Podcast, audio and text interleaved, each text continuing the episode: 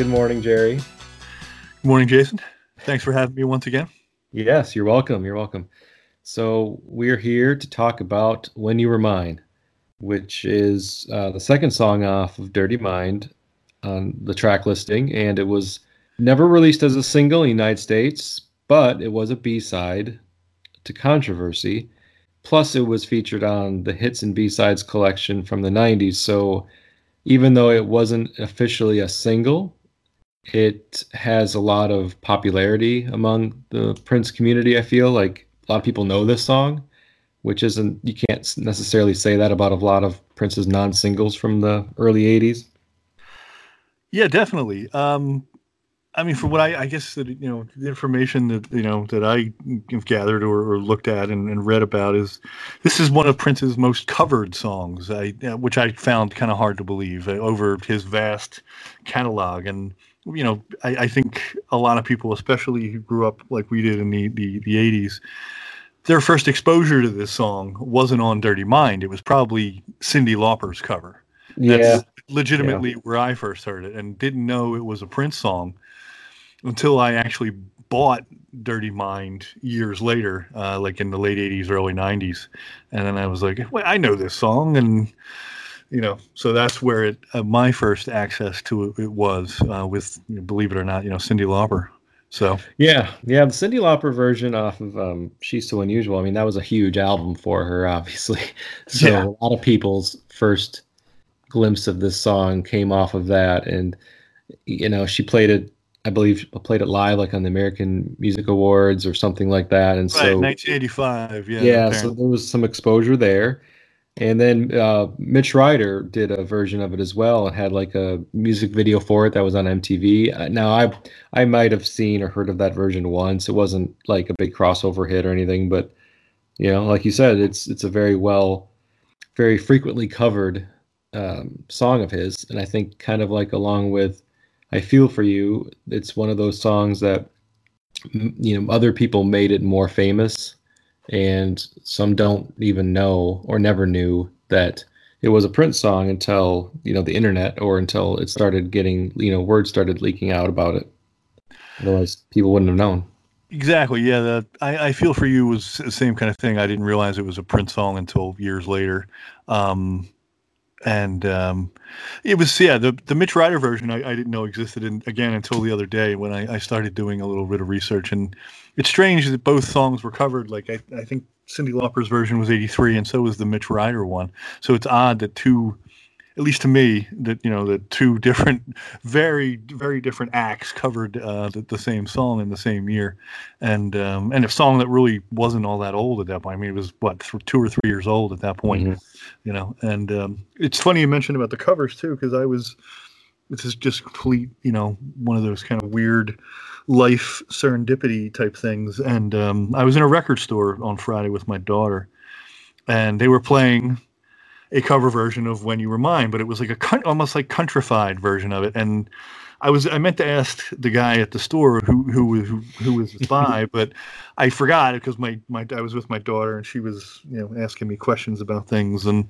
it slipped my mind. And then I was as I was driving home, I was like, oh, I forgot to ask like who that who was doing this cover version of When You Were Mine. I didn't know that there was a yeah. It's it's it's, it was odd. It definitely has like a country vibe to it, and I I, I you know I wish I would have asked, but I didn't. So there you go. Did it sound modern? It did. Um, I said it, it was. I wasn't. I wouldn't say it was maybe like more like a folkish country kind of sound. It had. Okay. I, yeah, I mean that would be my my guess off the top of my head. But then I said I was you know, my daughter was, you know, asking me a bunch of questions, so I, I kind of got distracted. But um, yeah, that's yeah. what happens when yeah. you take a teenager to a record store.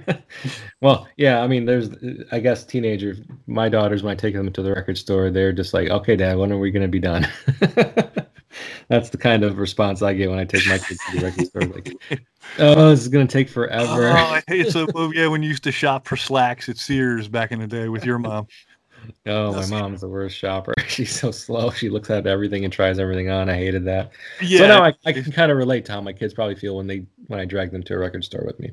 no, she, yeah, she was yeah, she was loving it, but uh, yes, it it did uh, distract me from this new ver, or at least to me, new version of uh, this song. So I don't know. There is, uh, you know, another one out there, and if you know, maybe people will when we, you know, you post this, maybe somebody will comment and say, "Oh, I know that version," or "I know what it was." Hopefully, yeah, so, maybe, we'll maybe. All right. Well, um, so when you were mine is for me one of the best songs on the album. Although I do enjoy the entire album from start to finish, but when you were mine was always one of the highlights, and I think it's it's a combination of the music and the, the story slash lyrics. Um, I like the music because it it has like this um, like new wave synthesizer sound to it with the, you know the, the the guitar and it's upbeat and uh, it just has a different sound than a lot of like the disco and dance music that Prince had been making up to this point. And you know, with Dirty Mind, I feel like a, a lot of effort was made to change up his sound. Like he made a conscious effort to do things differently with this album and clearly from a lyrical standpoint he did. I mean the whole album has is just filled with songs that are a little bit subver- subversive and you know can spark some controversy.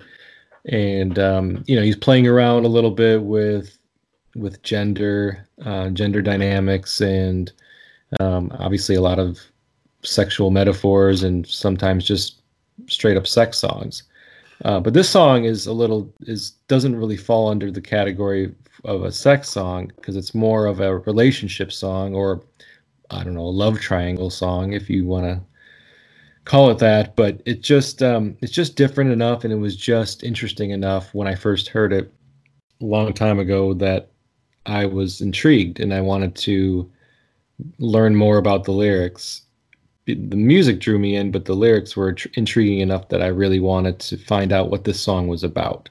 And that was, you know, before lyrics were really widely posted uh, everywhere. It wasn't Dirty Mind wasn't an album that had the lyrics printed on liner notes. Gee, I so, wonder why. yeah, right. I wonder. Yeah, that was probably a very uh, conscious effort by Warner Brothers to not do yeah. that. Let people try to come to their own conclusions on what he was saying. Sure. Um, and yeah, like I said before the internet, I couldn't just jump on and look up lyrics to "When You're Mine," so it was kind of like it was my own task to figure it out. Yeah, "Dirty Mind" is is I, and that's why it's it's funny to me that this wasn't a single in any way because it's I, to me off the album it's it's definitely the the poppiest song. Um, and yeah, it, it, definitely you know has a, a very intriguing sound with the use of the uh, the the Oberheim uh, synthesi- synthesizer, if I can say that word correctly. Um, so yeah, it's kind of a mystery. Is I mean, you obviously can't you know put uh, you know like Head or Sister out as uh, as a single, and this one to me, if I was an executive, I would you know hearing that song, I would have thought, okay, this is our this is our single here. I like to call a lot of Prince's songs. I mean, there aren't too many that are, standard, you know, like love songs. I mean, they always seem to have an edge or some sort of some sort of bite to them. Mm-hmm. And this is one to me that that's in, definitely in that vein as well. Again, very you know almost sad in a way. Uh, you know, here's a, again a, a, desperate individual kind of saying, "Well, I'll I'll do whatever you know it takes to um, you know to be with you again," or or you know it, it it always reminded me too, and later, and this is maybe a weird example, but um, Nine Inch Nails off their first album, you know, something I can never have, uh, reminds me of, of this as well. It's just, you know, I, there's something that I had that I wanted, but I let it go, and now I want it back. And you know, it's a very almost juvenile thing, but it is you know, still human nature. You know, it's it, it, somebody has something that they're they're enjoying, and you want the same thing, or you want that as well. And this obviously speaks to that. It, I loved you more when you know you were mine. So yeah, yeah, yeah. right. So as we go through the lyrics, we'll we'll there's a lot of points in the lyrics where Prince gives examples of of like he looks back, like he's looking back a little bit on what transpired over the relationship, and then the chorus is all about him kind of uh, lamenting the fact that even though all of these things that he's singing about in the verses kind of sound awful yeah. stuff that he's experiencing really doesn't sound all that great. Like really abusive emotionally abusive type relationship.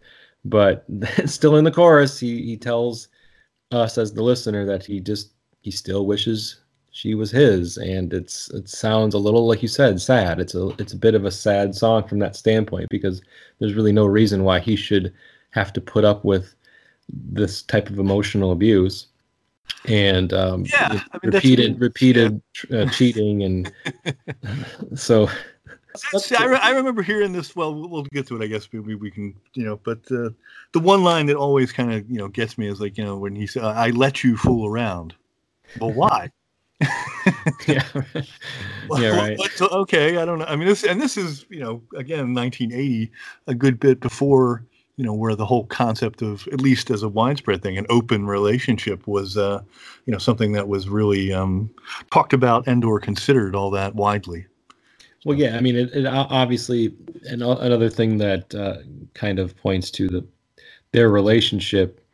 If you put it, if you paint it in terms that are now that exist now that maybe didn't in 1980, I don't really know if they did or not but the whole uh, cuck phenomenon, you know, like right. that kind of relationship where the guy is just walked all over and she is she has the power, she's the one in control, and she is the one calling the shots, not just in day to day, but mostly in the bedroom. And uh, you know, she's like, uh, yeah, I want to sleep with more guys. You know, I want to have sex with whoever, and and it's you don't have any say in that. You would have to just live with it, put up with it, accept it um, you can watch if you want, but yeah, yeah, the know, whole cuckold thing, I, I don't power. get either. But it, there's apparently people that enjoy it. Okay, good for you. Yeah, man. yeah, you know? right. And I mean, that's like a, it's like an alternate lifestyle. But I don't think Prince yes. enjoys it in this song. no, I would. Yeah, doesn't seem like it. But no, it doesn't seem like it at all.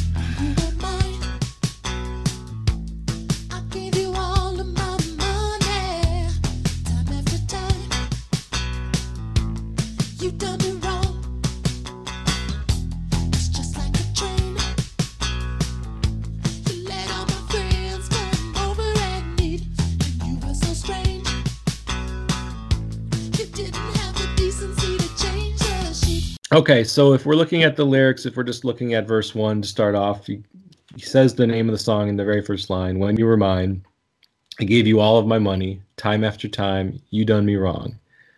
So right there, he's just already ex- kind of describing the power dynamics where she's taking money from him um, in spite of the fact that she keeps doing him wrong. He just keeps buying her whatever and just taking care of her financially for whatever reason. And then he goes, He was just like a train. You let all my friends come over and meet. And you were so strange, you didn't have the decency to change the sheets. So I'm looking yeah, at that's, that's one that always stuck out in my mind. yeah, right. Especially right? I mean, as a as a teenager hearing that, it was kind of like you just your first response. I mean, at least I think for most people would be ew. right. Yeah. What? Yeah, that doesn't sound sanitary in any way there's some imagery in the in that you know grouping of lines that isn't like you said necessarily the it doesn't sound pleasant. Um no. it sounds a little little gross. And but i think and this song is he's really good at doing this where you could take some of these lines literally or you could you could look at them as metaphors. Um, so in this section where he's talking about it was just like a train you let all my friends come over and meet. Well um, he doesn't say have sex. He says come over and meet. So if you're just thinking of uh, the way the words are phrased and, and written, come over and meet. Okay, um, are they just coming over to say hi and just she's introducing or she's being introduced to all these different men? But you know, the word it was just like a train. I don't think that was an accident.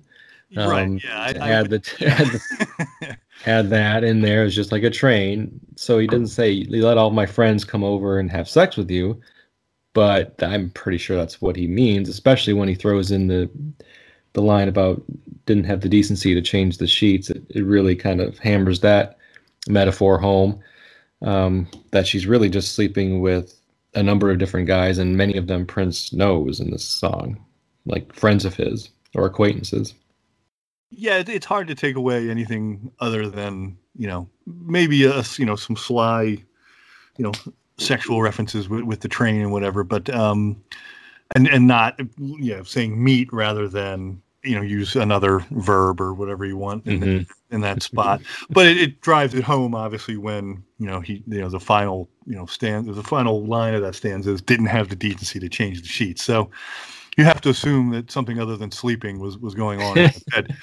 at least I, I would. yeah, I think everybody would. Right, but again, that, yeah, I remember distinctly on the, my first listen, you know, hearing that line, just going, "Hmm, ooh, okay, yeah, whatever." yeah, yeah, but I mean, you know, it's on an album called Dirty Minds, so of course, it's kind of fitting uh, that this would be the kind of lyrics that would be included in a song off of an album named Dirty Minds. It just just fits. Oh,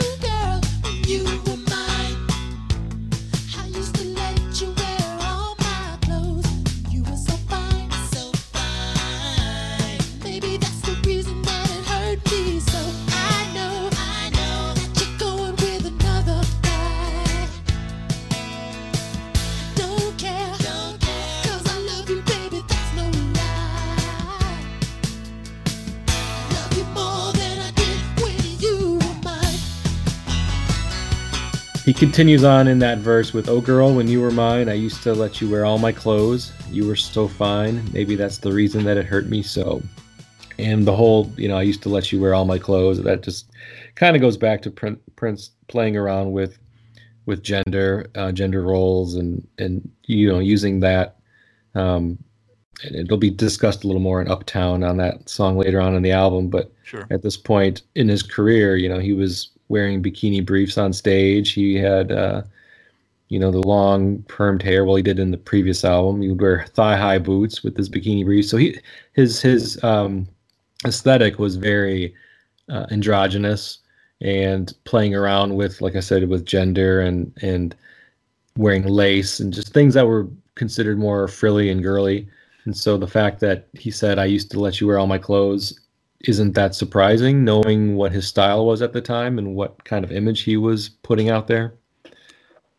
Sure. I mean, I an interest in his clothes. the one that oh yeah, the the one I, I think that the one that always sticks out in my mind about more the the gender switching or the gender roles where uh, is you know if I was your girlfriend is the one that always sticks out in my mind. But um, you know that's pretty blatant but wearing, yeah, I, I, that's the funny thing about this song, I guess, in a way, is that I myself, you know, never, I mean, it, it's just, it's, I guess, something that doesn't really click. I mean, but for Prince, obviously, it, it does. I never had any, you know, burning desire to wear, you know, women's clothes. Um, and I guess, um, you know, again, to each their own. Um, but you didn't you didn't grow up in Uptown, man, in the late seventies, early eighties. I, I, didn't, of course, and maybe if I grew up more in the you know the uh, that era, you know, then it would be dangerous, I guess, especially as as a teenager and kids, uh, a teenager and or kid, um, dangerous Prince albums. It just seemed almost pornographic, I guess, in a certain way. I mean, it's obviously called Dirty Mind. Here's this guy on the cover, kind of dressed, you know, differently, uh, or you know, whatever you want to call it. Um, and it, yeah, I, you know, you kind of but then once you you know get into it and explore it, it really you know doesn't matter anymore. It's just you know do you you know do you like the sound? Do you like the music and you know what's going on and all that kind of stuff. But clearly, yes. I mean, there's obviously some um, you know gender eh, eh, you know flipping or gender experimentation here going on with yeah. her him and her switching and swapping clothing. Yeah, yeah, and and you know you said pornographic, and that's that's really not an inaccurate way to describe it for somebody who was not familiar with that scene, you know, in the cities like in New York or in Minneapolis or whatever, where at the time, I mean, in the early 80s, you, you saw that a lot with our rock stars, or even in the 80s in general, where rock stars would dress up like women a lot of times. They'd have the make, the heavy makeup, the big hair, sometimes sure, wearing sure. women's clothes. And, and yeah, obviously, Boy George is one clear example of that that was most famous, but it was with with all the ty- all types of men back then doing that, and that was just what rock stars did, thanks to people like David Bowie and uh, in the '70s doing similar things and just really experimenting with with uh, their visuals, yeah. what they were presenting out there.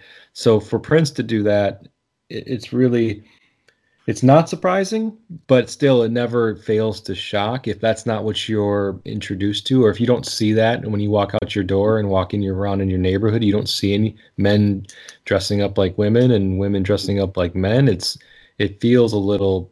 And when you said pornographic, I felt like the same way when I first saw the album because of the album cover, because of the Sure. names of the songs on the back. Exactly. Yeah. Uh, head. Um, you know, I, I was just vaguely even aware of what that meant, but it just seemed it just seemed like it was very sexual and very dirty, and uh, I almost felt like I shouldn't be looking at this album. Like I shouldn't, I should put it back. It's not, right. It's not for me specifically. it's not for me, and uh, I might get in trouble if I'm. Right. Don't want mom. too much. Yeah. see me looking at this. Um, but no doubt, and you know that's again. I think that was why you know, uh, fortunately or unfortunately, everyone said I. I believe you you come to things when you're ultimately ready for them, and it wasn't until yeah my late teens where I finally you know I guess felt comfortable listening to this album. But and it was a lot of um, reading a lot of the, the the rock you know journalism of the day and and you know Rolling Stone and that kind of stuff, who always. Uh, all the writers, you know, and those, you know, were talking about how great this album is and how overtly sexual and blah blah blah. And so, you know, it was uh, always intriguing, but still a little bit, you know, scary until you're actually kind of, uh, you know, ready for it. So then the chorus, as we kind of already alluded to, but the chorus is pretty straightforward. He goes, I know that you're going with another guy. I don't care. And then there's like this echo afterward. Don't care. Don't care. I love you, baby. That's no lie. I love you more than I did when you were mine. And that goes back to the whole missing what he uh, doesn't have anymore, um, lamenting that it's gone, that he had it and he let it out of his grasp somehow, even though it was n- maybe not the healthiest. So he's going with another guy. So apparently, one of the guys that that, that was introduced to her yeah. in the- in the train the Yeah, again, it's you know, it's it's a very human thing. You know, it's you're jealous of of you know, or you're longing or lamenting for a uh, you know something that's lost to you, something that you know now is now out of reach for you, or was yours and is is somebody else's, and um, it's just yeah, human nature. You know, uh, most people have that kind of longing or you know, kind of thoughts, and you know, it it, it taps into that a very primal kind of um, human emotion. You know, a little Yeah. bit of jealousy, and you know, and oh, he want he has that. Well, I want that, and how can I go about taking that from him? It's you know, it's obviously something that um, you know we all, I guess, uh, you know, struggle with, or you know, and, and kind of learn as you get older to kind of curtail that a little bit. But still, it's always you, you have those kind of thoughts or, or jealous, you know, pangs. Um, you know, at least again, I do. So I'm sure Yeah, yeah, I'm not alone in that. so No, no, of course not. And uh, it's it's just interesting that he claims that he loves her more now that she's not with him. So maybe he's just also apologetic a little bit. I love you more than I did when you were mine. Maybe I didn't. Although I don't understand what he could have else he could have done to to lay down he for was, this he was woman. giving her money and letting her have her clothes. So, um, and that's not. It's, it's. I think to me, maybe more that's um, the emotion just feels a little bit more raw. I think now that you're experiencing that re- respect, maybe it's not that he loves her more. It's just it feels that way. It's because Yeah. it's the, the jealousy or you know whatever is kind of heightening that Right. a little bit. And Yeah, it- certainly. it, it definitely feels that way, but maybe not so much. It's just the, the best way to express it is it feels like I love you more now that I can't have you, and I, I think Yeah. that's at least in my mind. Again, that's that's what I would think. It, it's re- Yep. kind of relating to. Yeah, I agree with that as well. I don't think he really does truly love her more. I think he just feels like he does because she's not with him.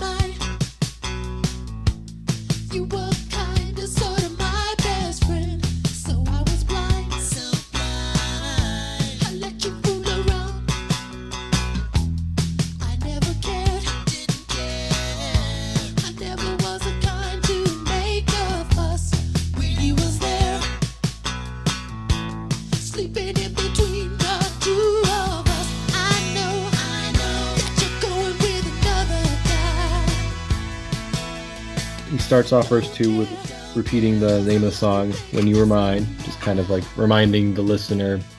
Okay, now that now we're talking about back when they were together when I was with this woman. So this this next verse is going back in time. When you were mine, you were kind of sort of my best friend. So I was blind. I let you fool around, and I that we come back to that part where um, he talks about her fooling around on him again, and you know he already expressed that uh, sentiment in the first verse, but he's repeating it basically, just saying she's not monogamous. Faith- well, faithful, monogamous. Yeah. yeah, he's not. She's obviously not monogamous with him. I let you fool around. I never cared. I never was the kind to make a fuss. When he was there, sleeping in between the two of us. Uh, so I think this is, and I, that last line always, it's always been one of the key lines in the song.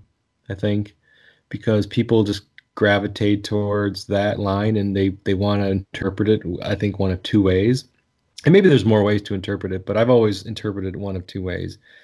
Once again, the literal sleeping in between the two of us. I mean, was there some sort of threesome dynamic going on? Was is Prince uh, is his character admitting bisexuality because he's literally sleeping with her and this new boyfriend that she has?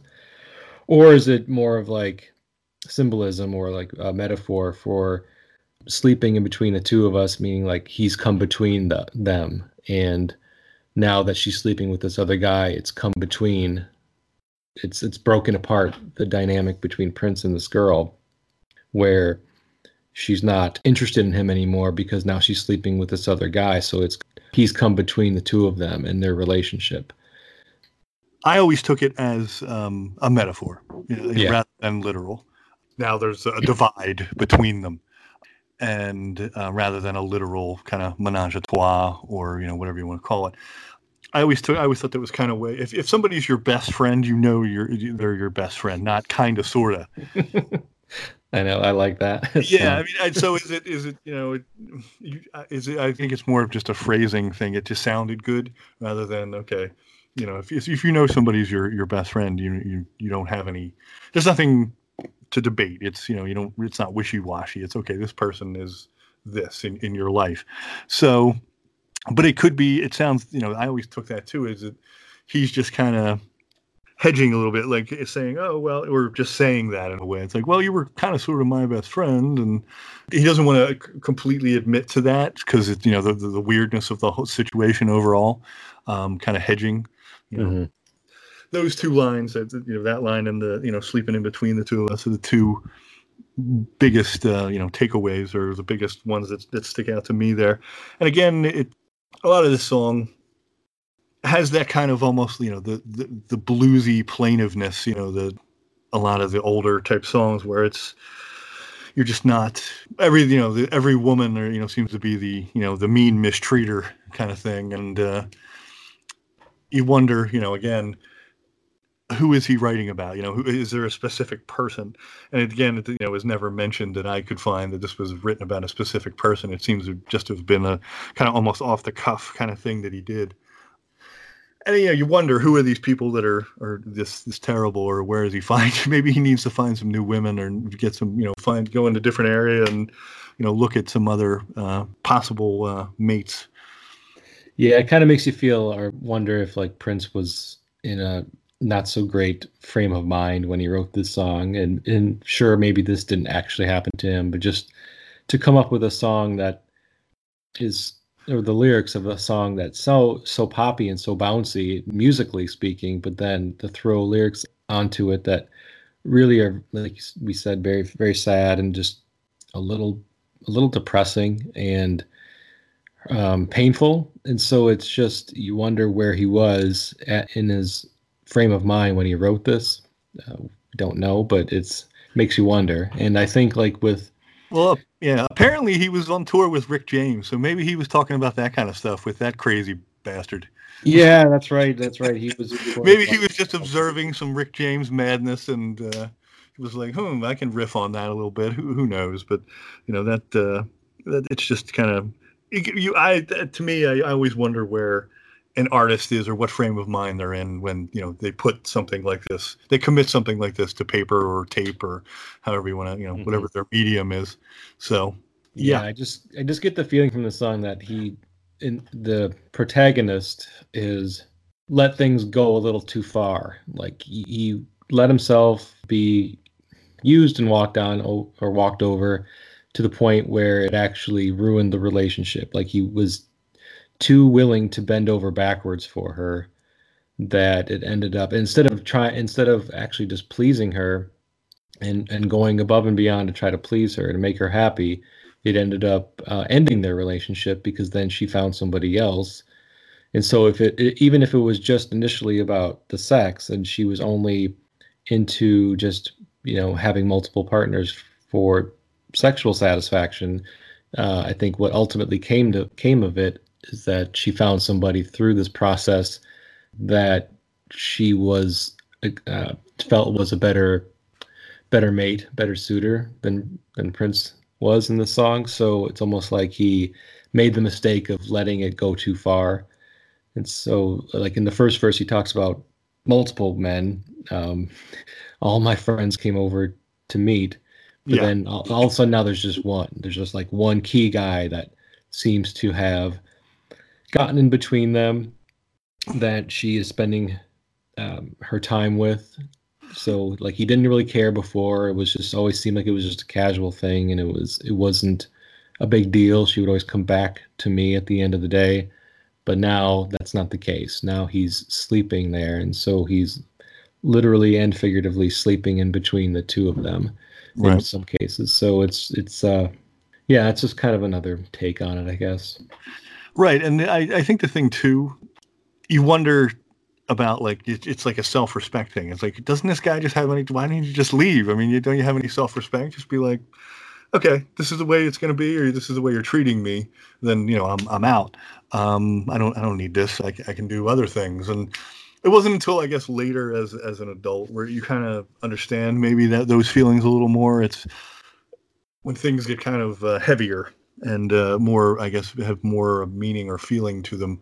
Um, you can understand, uh, at least from my again perspective, uh, I can understand this perspective a little bit more than I could when I was younger, a little more black and white about things. You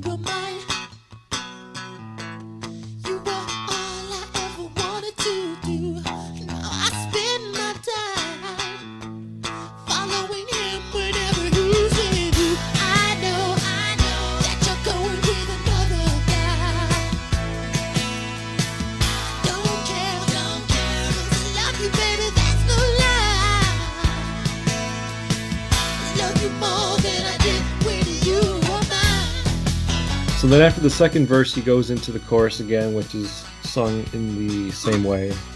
I know that you're going with another guy. I don't care because I love you, baby. That's no lie. I love you more than I did when you were mine. There's a musical break at this point, and then he sings a few lines in the bridge. When you were mine, you were all I ever wanted to do. Now I spend my time following him whenever he's with you. And with this line again, I think there's more than one way that you can interpret it. Uh, so is he is he that last line following him whenever he's with you? Is he stalking them? Like is he literally following them around because he's so kind of obsessed with the end of this relationship and who she's chosen now as a mate? And the way he says it, following him whenever he's with you, instead of following her so it's almost like he's obsessed with this new guy that she's with. Like why what is it about him that makes him more appealing? And how why did you end up choosing him over me at the end of the day? So but is he but is he literally following him? Or is it just kind of like keeping tabs you know or just i don't know. Well, i mean do you have a different kind of take on this? No, I mean, I, I always took it um, as as the stalker, you know, Yeah. kind of thing. Yeah. It's you know, he's he's so bent out of shape and so um, just uh, wrecked by this whole thing that he can't, you know, move past it in a sense. So he's and he's you know he's got nothing to do now. It seems that so the obsession is kind of taken over, and he's you know following them, you know, or like you said, I, I never really looked at it that way. I always took it as him following a couple. Um, rather than but it, it would be interesting if he was just following him maybe to try, try and glean something or you know take away something that you know well what why does she love him and not me and you know it, that would be obviously I think a bit of a weirder scenario if he was just following you know the the guy around rather than them as a unit or as a couple.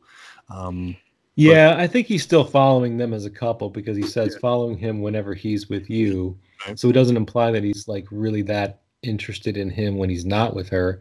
But it's just I just found it interesting that he focuses on him when they're together.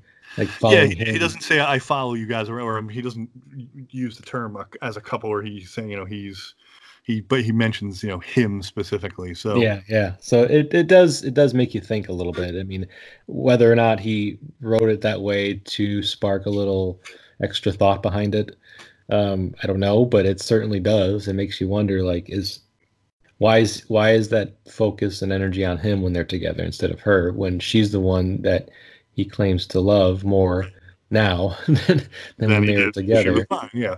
yeah so but yeah it's like he's lonely he's he's has nothing better to do with his time because he's a little obsessed by the end of their relationship you were all I ever wanted to do and now i spend my time so it's it's it's very kind of like we've said multiple times it's it's sad it's just you don't feel good for this person in the song this it's very unhealthy he's got a very unhealthy outlook Yeah. Yeah. He maybe needs to get a hobby. yeah and and now now in 19 or now uh, from 1980 to 2019 this this phrase this line can take on a different meaning following him whenever he's with you meant something different in 1980 than it does now. Because now you can follow somebody you know you can cyber stalk somebody and you don't even have to leave your house really to um, stalk stalk another person. So nowadays following him whenever he's with you could just literally mean cyber stalk the guy. Yeah, which obviously and you know, find out like where where he's going and what he's doing and it's a much to easier thing. You don't even have to leave uh, leave your house, or you don't have to leave you know your office or whatever. You, you can do that. But yeah, I mean, it it, it took up. I mean, in 1980 to actually you know to physically you know stalk people, it took a good deal of effort. You had to kind of really put the, the the time in, and now you can just you know with a couple clicks of your phone or your, your mouse, you can you know find out a, a plethora of information that uh, Mhm. you know Yep. you, that would be at your fingertips rather than you know it, it would have been you know 40 odd years ago so Yeah, but just thinking of it from a modern audience listening to the song now, they could hear that line and, and interpret it completely different if they're just putting it in their 2019 lens and just thinking of it from that way and not thinking of it how it was written and the time it was written. But it works. I mean, it really it works either way. Yeah, i mean because yeah i mean when you you know when you on twitter or instagram or wherever i mean you're you're you know you have followers you're you know people who are following you or you know youtube subscribers all that kind of stuff so yep. yeah it definitely works in that that frame as well Yeah, that term is taken on a different meaning in in the um, social media age. no doubt So then he goes back into the chorus. I know that you're going with another guy. I don't care because I love you, baby. That's no lie. I love you more than I did when you were mine. And then the outro to the song moves on from there. And he just sings, When you were mine, you know, love you, baby, love you, baby, when you were mine. And that's brings us to the end of the song. And I think at this point, you're just kind of left a little bit taken aback. You know, it's real final line of the song is that following him whenever he's with you because the rest of it's just chorus that you've already heard and it, it's a it's a bit devastating from a listener standpoint like you're listening to this song and you're just thinking to yourself this is this is a guy who's really damaged and and although the song as i mentioned is very upbeat um, it has you know these bright bright synth lines and you know it just it doesn't sound like a song that like if you uh, swap lyrics with you know something else that um, it would work and this could be like a number one pop hit i think the reason maybe the reason why I'll, I'll never really know unless somebody comes forward it wasn't chosen as a single in spite of its the, the, the music that could have crossed over and had that appeal is just the, the song itself, the lyrics and the story being told is just a little too too dark, maybe for pop radio. It, yeah, it is baffling as to. I mean, as I, I was saying earlier, it is baffling that this was not a single off this album. Um, just again, like you said, for the musical hooks. Um, the lyrics, yeah, I mean, a lot of times that can be. I, I think you know. I mean, look at a lot of you know songs that were popular and got a lot of radio play. It's, there's some. Every breath you take by the police. Of course, e- exactly. That you know is clearly a um, you know a stalker's anthem, um, and you know this doesn't quite you know go to that level. I mean, it, it it mentions at the end, you know, and and again, like you said, that's what you're left with. That's the takeaway from the song. He's going to be, you know, there's no resolution. He's going to be, I guess, following them and until either she comes back or he moves on. That's the, the, the takeaway I, I get from it. But um, it's funny, you, you know, even as an adult, I mean, I'll, I'll listen to songs that I, I, you know, were popular to me as, as a kid or, and you just listening to it through a, an adult lens or adult perspective, you know, you take away something completely different. I think if this was played in, you know, pop radio in the '80s, I, I think it would have been, you know, fine. I, I don't, I, I just don't, at least in my mind, I don't see that the lyrics maybe being the threshold or the, the thing that kept it from being a single. But So you're right. There, was a lot of songs out there, and there still is with with lyrical content that could be considered dark or maybe disturbing to an extent, but still very successful pop songs. yeah, I mean, the one I just thought of too is like Radiohead's "Creep," obviously. Um, well, in the '90s, it, in the '90s, it was popular. that was more acceptable. Yeah, I mean, it was right. That was that was you know the way it wanted to go. But that, that's just Self-flagellation was like a movement. So I'm a loser, baby. yeah, yeah, Well- right, yeah, yeah. Back, yeah, you gotta, yeah, exactly. Um, yeah, and, yeah, and Billy Corgan had the the shirt that said zero and Yeah. that nonsense. yeah, Yeah, that was that was what was popular. But yeah, in the in the 1980s, it was it was starting to get that way. I mean, um, and this this came out in 80, but honestly, it was the cusp of the 80s, so it was we're talking the 1970s, probably written, or at least very very early 80s.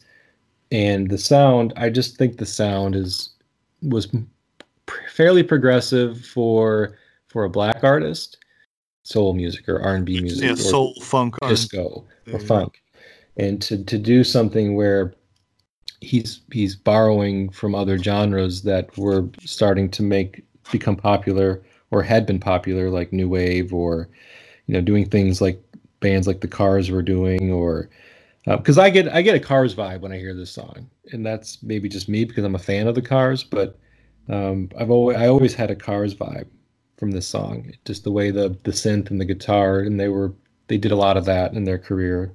So that's what I get from it, and I know that that maybe other people hear other things in this song, um, but that's always what I kind of got out of it was it was Cars influenced, and I have no idea if it actually was or not, to be honest with you. The true genesis of, of that Prince Minneapolis sound, the blending of the guitar and and the uh, the keyboards and you know maybe the you know not the, the synth type you know the maybe the the synth type drums or the you know the not quite the the regular you know drums. Mhm. Uh, You had mentioned it in the opening that it was definitely a different vibe and sound from the first you know two Prince records for you and and Prince, and this is really. I'm going to do what I'm going to do, and here it comes, and this is what I'm doing now, and it kind of you know set him on the way to what we you know it was a, the, the first step in a much larger world into what controversy in the 90 you know 1999 1999 became. Um, you know, just singing about what he wanted to sing about, um, not you know just laying it out there and, and the the heavy you know keyboard and, and synth type sounds. Um, you know, melding that with again like a you know a guitar, you know, pop rock kind of sensibility, uh, like the car. i think a lot of people would cite and agree with you that it kind of started here with dirty mind. And um, it and it evolved from there obviously with controversy and music that the time was putting out with prince's involvement shortly after. But yeah this is this is really kind of it. And when you were mine is that song that a lot of people point to where the the melding of the genres came together in in really what I consider one of the more perfect pop songs that he did at this time, even if it never was a hit.